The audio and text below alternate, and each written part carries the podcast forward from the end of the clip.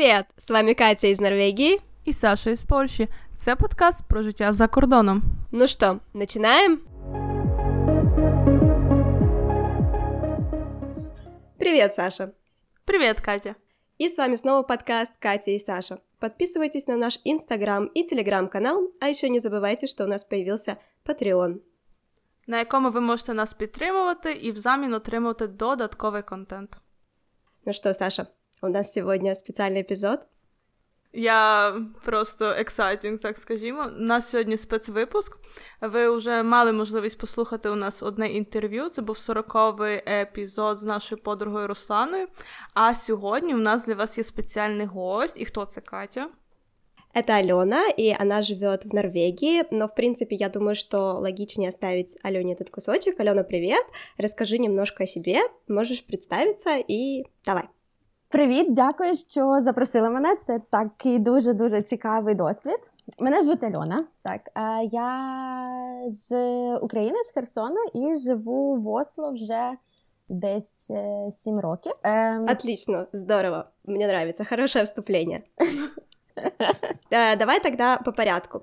Э, ты живешь в Осло, переехала из Украины. Давай тогда послушаем, какая у тебя была бэк-история до этого, где ты жила в Україні, кем училась. Що робила, і що, і що тебе так насправді спонукало на переїзд до Норвегії? Ой, історія, я знаєте, як в кіно, як кажуть. Ем, Чому переїхала в Норвегію? Кохання. Ем, Але знаємо, знаємо. Все дуже романтично. Ем, Але предісторія дуже досить довга. Я жила в в Україні, жила, вчилася в Херсоні і виграла якось е, програму по обміну студентами. І багато разів, е, чи багато разів, е, три рази їздила в Америку.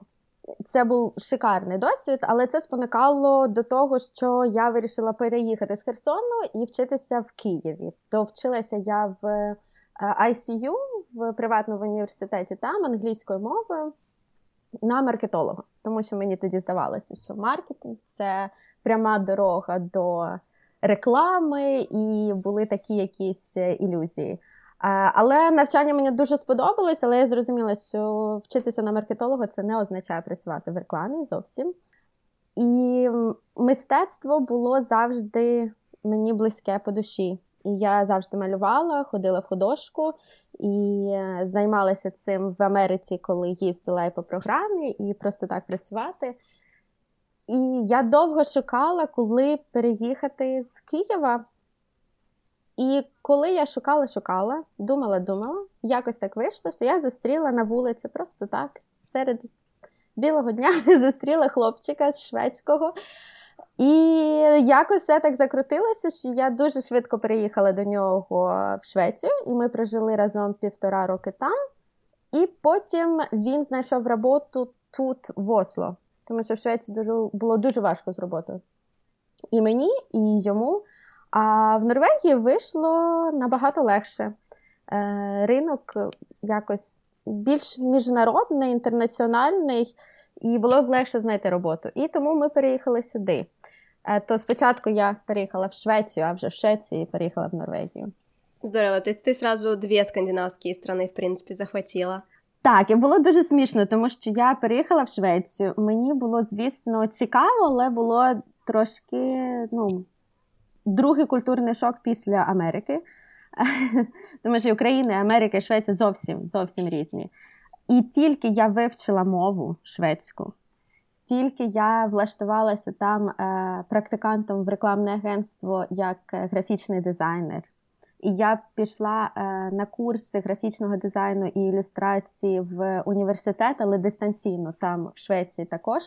Тільки я це все зробила, таку базу вже влаштувала. Він знаходить роботу в Осло. І ми такі бам, переїжджаємо. Нова скандинавська мова, починаємо спочатку. Але, звісно, з базою шведської було набагато легше переїхати в Норвегію. Але круто. Я навіть не знала, що ти за, ти за півтора роки встигла вивчити шведську мову. Так, Вау. було важко, але я здала Сі е, один. Вау. Але я ходила, якщо чесно, це було трошки каторга. Я ходила на е, курси з 8 ранку до 4 вечора. Тобто, як на роботу. І весь день ми вчили мову. Були різні предмети, і це була академічна мова. Ми писали різні документи саме шведською. На лекції ходили, виступали, то це було багато. Це було в університеті? Так, при університеті я вчила мову, е, тому що в Швеції тоді було безкоштовно для тих, хто переїхав по сімейним е, стосункам. Е, по цьому типу візи було безкоштовно це вчити. І я, звісно, скористалася можливості і вчила мову. І це допомогло потім вивчити норвежську, звісно. Круто. Хорошо, тогда переходим к Норвегии, потому что я думаю, что мы наговорились о Швеции. Это, конечно, крутое место, я согласна. И давай тогда про Норвегию. Ты сказала, что ты переехала, тоже нашла работу в Норвегии. І чим ти займалась після переїзду, виходить? Коли переїхала сюди, я почала шукати роботу, звісно, як графічний дизайнер. Це було те, що я хотіла, чим я хотіла займатися. Але з цим було важко. Я зрозуміла, що знову таки Норвегія не дуже відкрита для нових людей. Ем, і якщо в тебе в CV немає, на жаль, е, запису, що ти вже десь працював в Норвегії, складно, е, якщо чесно. Ну, мені як я знаю, да. багато. Я знаю. Так, це було складно. І я знайшла роботу в shipping, container shipping. Зовсім не по профілю. Але було дуже цікаво. Е, Мені запропонували спочатку це була тимчасова робота на один місяць, потім мені продовжили контракт і ще і ще. Я працювала на експорті з міжнародними клієнтами і пропрацювала там два з половиною роки. І після того я зрозуміла, що якось я не планувала в логістиці застрягати. Я хотіла працювати в агентстві з дизайном або з мистецтвом у креативі, і я звільнилася на мене дивилися, як не як зі мною щось не так. Як так можна відмовитися від е, контракту 100% у гарній компанії?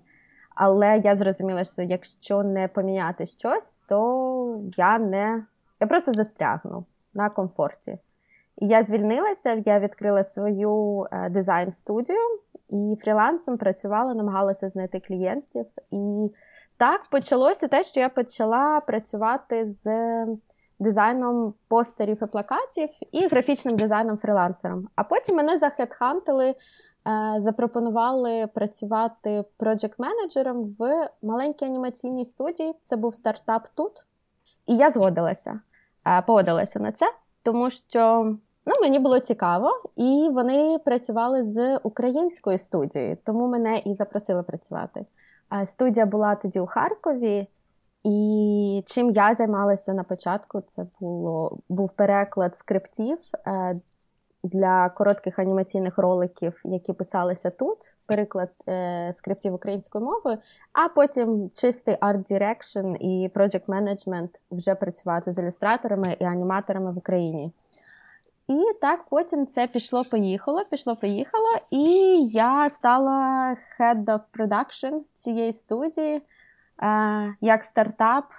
Дуже багато чого мінялося протягом е, дуже короткого часу. І було класно, було цікаво. Ми поміняли іншу студію е, київську, потім Е, з нею працювали, потім повноцінно весь е, продакшн перевели в Осло, то я вже працювала тільки з місцевими е, ілюстраторами, аніматорами тут. А потім знову ми вирішили вже розійтися.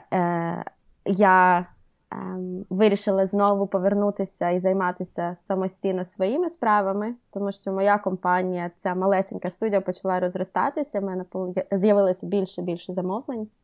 І я знову, знову відмовилася через два роки. Ми знову розійшлися з повноцінним контрактом. Але там були ще свої приколи, не хочу, не хочу розповідати забагато про це. Нічого так в тебе історія, я так слухаю. В принципі, в твоїй історії трошки поєднуємося ми з Катю, бо Катя у нас графічний дизайнер, а я проджект менеджер.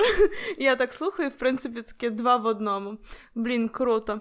Ну, у мене, наприклад, є таке питання до тебе. Ти казав, що ти вчилася в Україні, і ми колись обговорювали з Катю тему як це там було, що ці дипломи українські треба якось там в Норвегії відстоювати, екзамени здавати. О, да, під, да. Мені цікаво, чи ти це робила, чи ти збираєшся це робити, чи ні. І взагалі, як цей процес, наприклад, проходив у тебе або, або не проходив. Я це робила в Швеції. Там є така така сама процедура, але в Швеції з цим було дуже серйозно. Тобто, якщо я відсилала резюме е, на роботу, то мені треба було писати, чи підтвердили мій диплом в Швеції чи ні. І тому я це зробила ще дуже рано. І мій диплом підтвердили, і все було окей.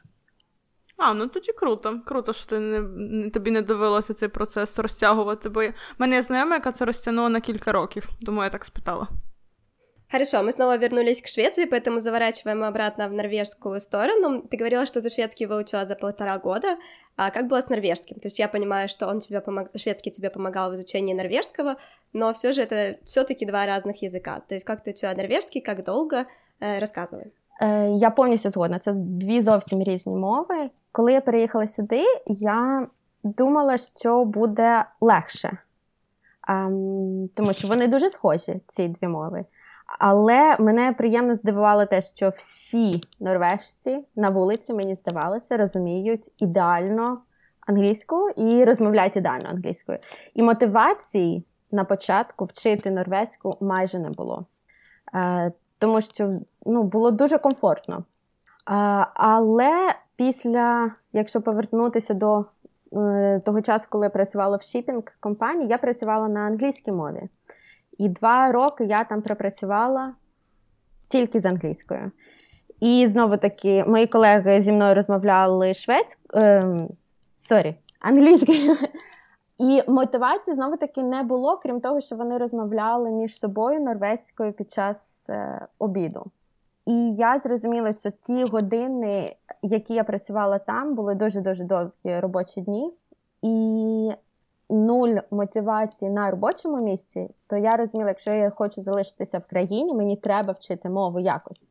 І це була теж одна з причин, чому я пішла з компанії, тому що я хотіла отримати час вивчити мову, щоб отримати кращу позицію. Я пішла на курси приватні тут і відходила я. Я стрибала через е, декілька рівнів, тому що шведська база шведська мені дуже допомагала. І я вчилася сама. Але потім я відходила дуже мало на курси. Е, і потім, коли я почала вже в анімаційній студії працювати, там дуже швидко все мінялося. І е, дуже неочікувано я отримала, ем, отримала відповідальність за всю комунікацію з клієнтами. І це сталося так за тиждень. Але моя норвезька на той момент була дуже така то через стрес, через вогонь і воду я її просто вчила на роботі. Google писала, виправляла, питала, щоб мене, мене колеги виправляли, і я вже на робочому місці її вчила практикою. Але зараз е, е, я вчилася теж сама і здавала ножк пряви, ви, мабуть, знаєте цей тест.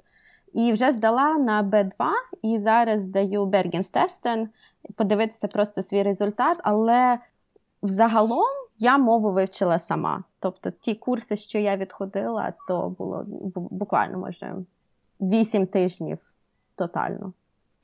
А Берген-тест ты сдаешь просто для себя, чтобы посмотреть, насколько... Ну, потому что Берген-тест, объясню для тех, кто э, не в курсе, я думаю, что Саша, наверное, тоже, потому что есть два экзамена квалификационных в Норвегии, это Берген-тест и это Ношкпрёве, и они, в принципе, сейчас немножко уравнялись, но на самом деле уровень экзамена достаточно разный. Берген тест, он достаточно сложный, в нем, например, есть рефераты, э, в то время как Ношкпрёве, э, и там тоже система такая, что ты можешь не сдать или сдать, в то время как ножка Прёва ты сдаешь на два уровня одновременно, то есть, например, B1 и B2, то есть и в зависимости от того, как хорошо ты сдал, ты можешь получить один из двух уровней. То есть он немножко попроще, он немножко получше, и оба тебе помогают поступить в университет или, в принципе, при э, устройстве на работу. І мене питали і на тому, і на тому тесті, навіщо я їх здаю, але більше для себе. Я тут прожила вже 7 років, І зараз в мене з'явилося трошки часу, поки я була в декреті. Ну, це так звучить, з'явився час. Його, в принципі, немає. Але я вирішила, що за цей рік я хочу щось е, зробити в своєму житті і чому б не здати мовні тести. І подивитися для себе, а також е, на майбутнє думати про те, щоб здавати громадянство на громадянство. І плюс, якщо шукати роботу у майбутнього в якійсь студії, це допомагає. Просто показати, що в мене є папірець, як не крути у всіх країнах це працює. Якщо в тебе є бумажка, то одразу на тебе дивляться більш як на важного чоловіка, да, Саш? Ми знаємо це. Так, так. Спеціаліста. Спеціаліста. Ну, це це круто насправді. Ну, Мені здається, в тебе хороший був бекграунд, тому що ну, ти так як розказуєш, то англійська в тебе хороша, ти шведську вивчила. Тобто, мені здається, навіть те, що ти собі доклала нову мову, навпаки, тобі допомогло якби, її краще вивчити, тому що ти вже якби вмієш, е, маєш певну структуру, як вчити мови. Це, мені здається, знають люди, які там знають кілька іноземних мов коли ти вже вивчаєш одну, то ти приблизно знаєш, що для тебе діє, що ні. Бо я, наприклад, я теж вчила мову на курсах, і я для себе зрозуміла, що курси це не моє. У мене має бути просто людина, яка мене гнобить і заставляє щось робити. І тоді я щось вивчу. Або якась така внутрішня мотивація. Я зрозуміла, що для мене найбільша мотивація це от через практику. Е, Тому що з шведську я теж ходила, вчила на курсах, і там, коли є домашка і всяке таке. Я сама працювала е, в Україні як вчитель е, іноземних мов, і французької і англійської, і російську викладала іноземцям. І я розумію структуру цих курсів і цих тестів. І тому готуватися до тестів стає набагато простіше, коли ти знаєш, що від тебе хочуть. І які, як граматика, тести, як вони збудовані, то тоді стає легше готуватися, і тоді стає трошки легше вчити мову, якщо ти сам її викладав. І це мені теж багато, ну, дуже допомогло. Плюс не боятися. Е, Я знаю, що дуже важко у вже такому свідомому віці вчити мову нову і намагатися розмовляти, тому що ти на початку робиш багато помилок, а як без цього? А, І багато хто ну, не хоче практикуватися, тому що їм незручно. Як це? Я доросла людина, і я буду тут говорити і незрозуміло як. Але головне не боятися. І я на норвезькій я просто казала, от як думала, так і казала. І тому і швидко вивчила, тому що практики було багато. Я с тобой абсолютно согласна. Это действительно так немножко тебя задерживает, когда ты задумываешься над тем, что ты хочешь сказать и как ты хочешь это сказать. И поэтому, правда, надо просто говорить и не думая о том, что ты говоришь неправильно, потому что меня, например, очень сильно останавливало, что меня переспрашивали. Ну, то есть вот это норвежская типичная «ха», и я думала, что я просто непонятно говорю, но потом я увидела, что норвежцы друг друга переспрашивают, и у меня это вообще прошло моментально просто. Тут стільки акцентів, ти знаєш, це стільки діалектів, що вони часто один одного не дуже розуміють. Але що мені дуже подобається в Норвегії, що коли ти намагаєшся розмовляти з ними мовою їхньою, то вони з повагою до цього ставляться. Вони не сміються над тобою, що ти робиш помилки, а навпаки, намагаються тебе зрозуміти, і це гарна мотивація. Тобто вони це ге роблять не, не насміхаючись над тобою, а навпаки, типу, я даю тобі шанс, повтори, будь ласка, хочу з тобою мати діалог. Е, в той час, коли ми, наприклад, коли їздили в Польщу, мій чоловік трошки розмовляє польською, і поляки одразу хочуть переходити на англійську. І він ні, ну дайте мені попрактикуватися. А тут, в принципі, вони не переходять на англійську, вони будуть намагатися з тобою говорити норвезькою, і це теж допомагає вивчити мову. Супер. Ну давай тогда я спрошу тебя еще, ты сказала, что у тебя сейчас маленькая своя фирма, и ты занимаешься графическим дизайном. Расскажи так коротко, как это, в принципе, вести фирму самой в Норвегии, особенно в ситуации, в которой мы сейчас находимся, насколько это сложно, насколько это интересно, насколько сложно находить клиентов, в принципе. Э, то есть можешь ли ты поделиться каким-то своим опытом, может рассказать какую-то коротенькую интересную историю, которая у тебя была с этим связана? Мати власний бізнес це супер і страшно, і цікаво, і ти працюєш постійно, а іноді не працюєш, тому що немає роботи. Тобто е, не в, це не для кожного, мені здається, але я зрозуміла, що бути своїм босом це мені дуже по душі. Мене лякало, як це з легальної точки зору, коли я починала. Мені було незрозуміло, як працює система податків, як треба реєструвати е, ЧП або які типи компаній, як це взагалі відбувається, тому що в Україні це ну, такий nightmare. Е, Тут це дуже легко. Дуже. Два-три кліка онлайн на спеціальному сайті, і все, ти зареєструвався. Я зареєструвала ЧП ще о, я вже, чесно кажучи, не пам'ятаю, може 4-5 років тому. Е, це робиться дуже легко. І перший рік ем, вони дають тобі можливість робити помилки, якщо можна так сказати. Тобто е, десь там податкові і всякі такі служби е, ніхто не буде дуже сильно чіплятися, якщо ти там щось трошки не так зробив, і якщо ми не кажемо про великі суми, звісно. І це е, трошки дає мотивації. Плюс я ходила на курс, на бізнес-курси при НАВ, я не знаю, як пояснити це. Це національна соціальна соціальна служба, скажімо так, наприклад, е, Норвегії. Так, тобто це або та служба, яка відповідає за соціальні відплати, виплати, за пенсії і так далі. І у них були безкоштовні курси. Е, саме по бізнес бізнес-плани для того, щоб зареєструвати свою компанію для початківців. І я відходила на ці курси. Це було дуже цікаво, тому що я познайомилася з системою оподаткування, і е, я зрозуміла, що це не так страшно. І на початку важко. Важко знаходити клієнтів. Дуже важко можна писати це так само, як і з роботою. Ти пишеш імейли, їх ніхто не читає, чи на них ніхто не відповідає. Е, багато чого відбувається знайомих через знайомих.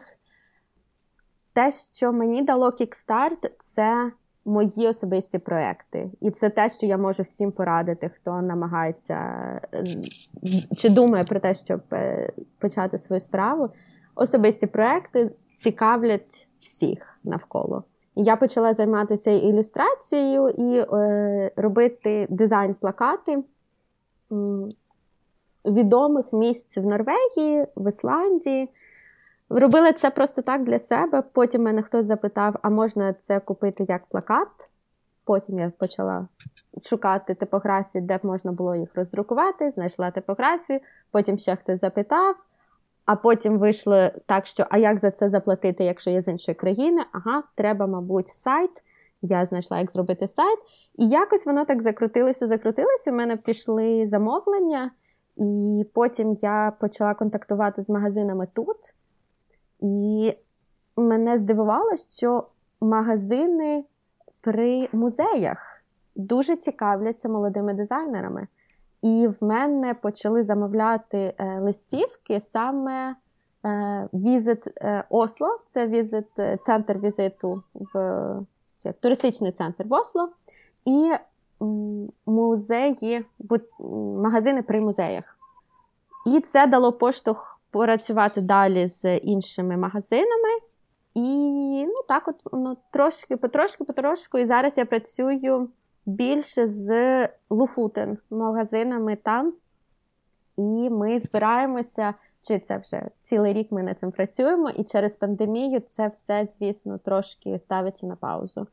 Е, тому що в основному те, з чим я працюю, це орієнтовано на туристів, і тому що немає туристів, то і, звісно, бізнес е, страждає.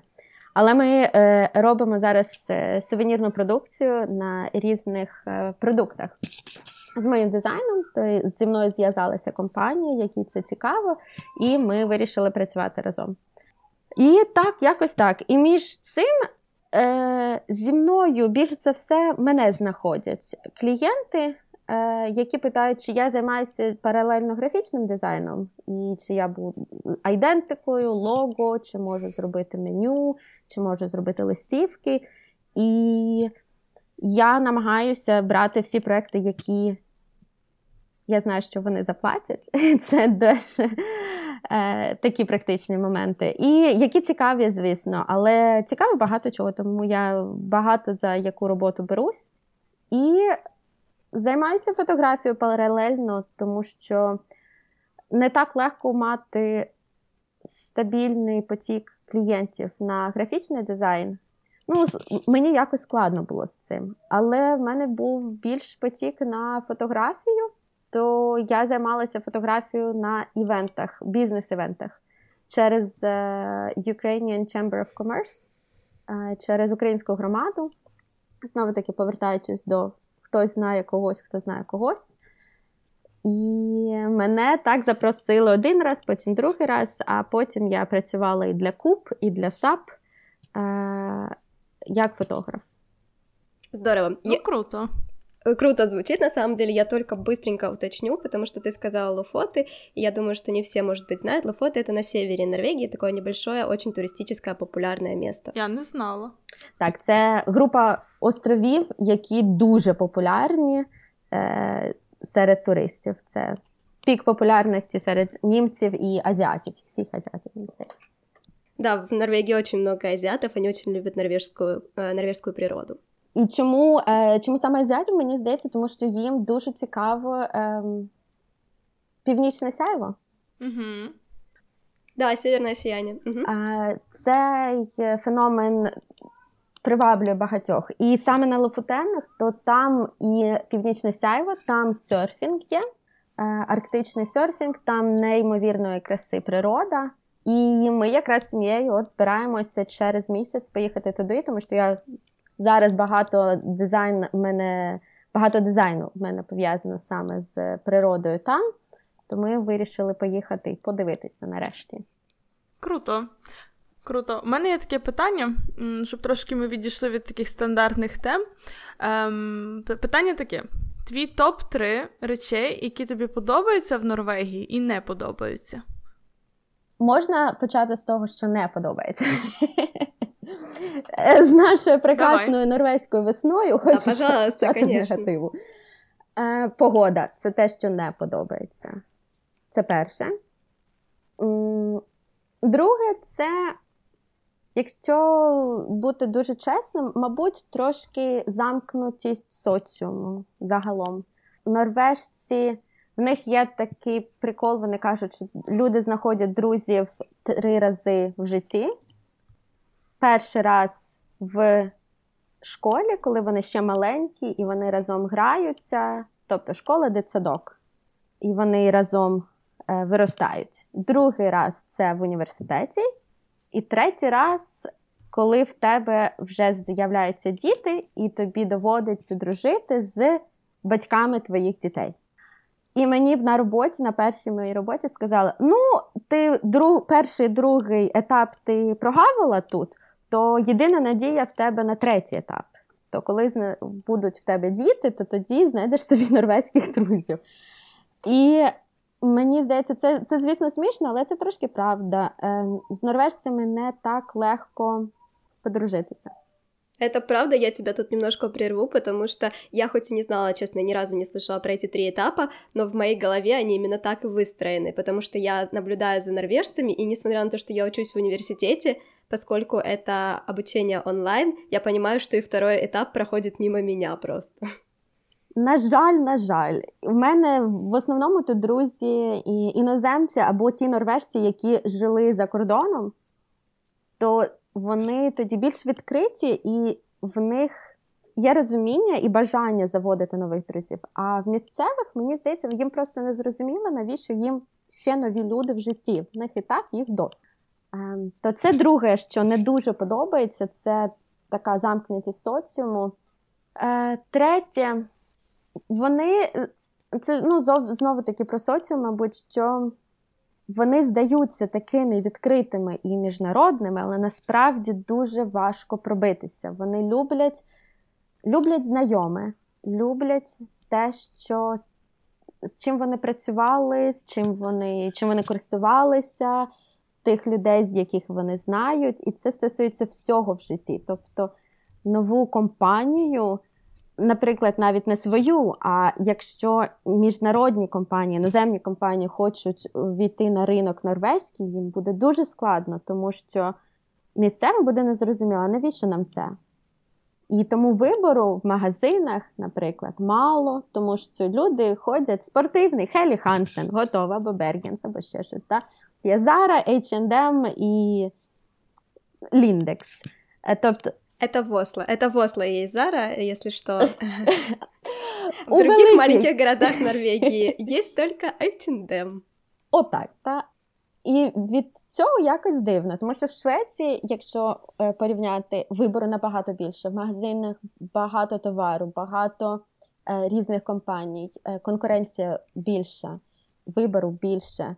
В Америці то взагалі це зовсім інше. В Україні також можна вибрати з чого завгодно, а тут дуже вони закриті. І тому, повертаючись до мати свою компанію, свій бізнес, важко бути іноземцем і щось нове їм пропонувати місцевим важко. Але коли ти заходиш, вже коли тебе прийняли, то тоді вже все, люди будуть повертатися, вони будуть тебе замовляти, вони будуть е, користуватися твоїми послугами, то тоді такі лояльні клієнти.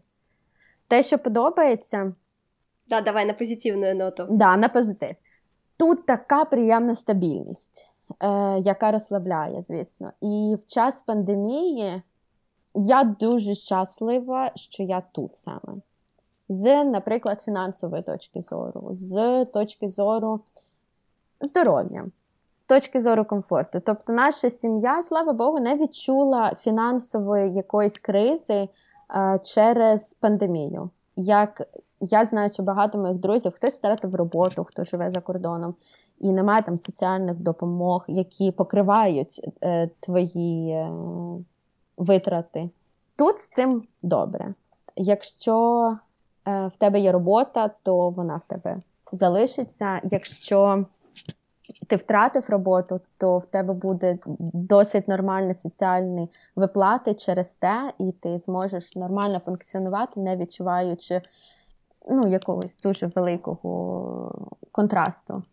І якщо є проблема зі здоров'ям, пов'язаних, наприклад, з короною, то це вирішується швидко. Можна піти здати тест безкоштовно, е, отримати допомогу безкоштовно. Тобто, це все дуже спокійно. Захворіти, наприклад, корону в Україні це зараз ну, це боязно, це ти не знаєш, що далі. Е, Потрапити в лікарню, ти аж аж далі, як ти вийдеш з цієї лікарні? Я народжувала в корону. Тобто я е, була в лікарні в березні місяця, е, коли це тільки-тільки почалося, і люди не знали, персонал взагалі не знав, що робити. Але я відчувала себе досить впевнено. І все пройшло супер. І це позитив. Це в них вони молодці з цього, з цієї сторони. Ем, Що ще позитивного? Літо, якщо воно є, то воно супер повертаючись до погоди, то можна тут і купатися, можна засмагати довгі, прекрасні е, сонячні дні. Це класно. Але якщо воно є, воно буває так через, через рік, через два. Взагалі, мабуть, е, якість життя тут вона висока. Е, Так, тут великі податки, але баланс життя робота в соціумі дуже як сказати, люди слідкують за цим і поважають це. Наприклад, мені подобається, що якщо ти працюєш в компанії в офісі, то е, під час е, обіду люди не розмовляють про роботу. Вони намагаються розмовляти про щось інше, щоб е, якось законектитися, щоб пізнати один одного. Тут популярно з називається норвезькою льонспільс, це коли ти отримаєш зарплату виходити на пиво або просто потусити з колегами. Якщо це е, відбувається в офісі, то це класно. Ти е, знову таки будується контакт з колегами, можна дізнатися один про одного. І люди намагаються не ставити роботу як максимальний фокус твого життя. Тобто ти повинен мати щось інше, крім роботи. Ти повинен мати інтереси в тебе, повинен мати відпустку. Тут оплачуємо відпустка це 25 днів, що з іншими країнами Європи порівнянні це дуже багато. І всі 25 днів оплачуються. І це нормально їздити відпустку, і нормально брати всю відпустку. І тут нормально йти в декрет повноцінно, надовго. Декрет дуже довгий і оплачуємий. І це мені дуже подобається, що люди надають надають перевагу нормальному балансу життю, а не пахати, пахати, пахати, щоб потім не знаю що, що ти потім з цими грошима будеш робити, якщо ти не можеш їми користуватися, коли в тебе є здоров'я і бажання. Да? Це було три, я так щось понесло мене. Саша, ти читала? Ні. Але я слухала. Ні, було, я думаю, було три. Я, я мабуть, да, мені здається, це три, да. Ну что, я думаю, что это была очень позитивная нота, на которой мы будем сегодняшний разговор заканчивать.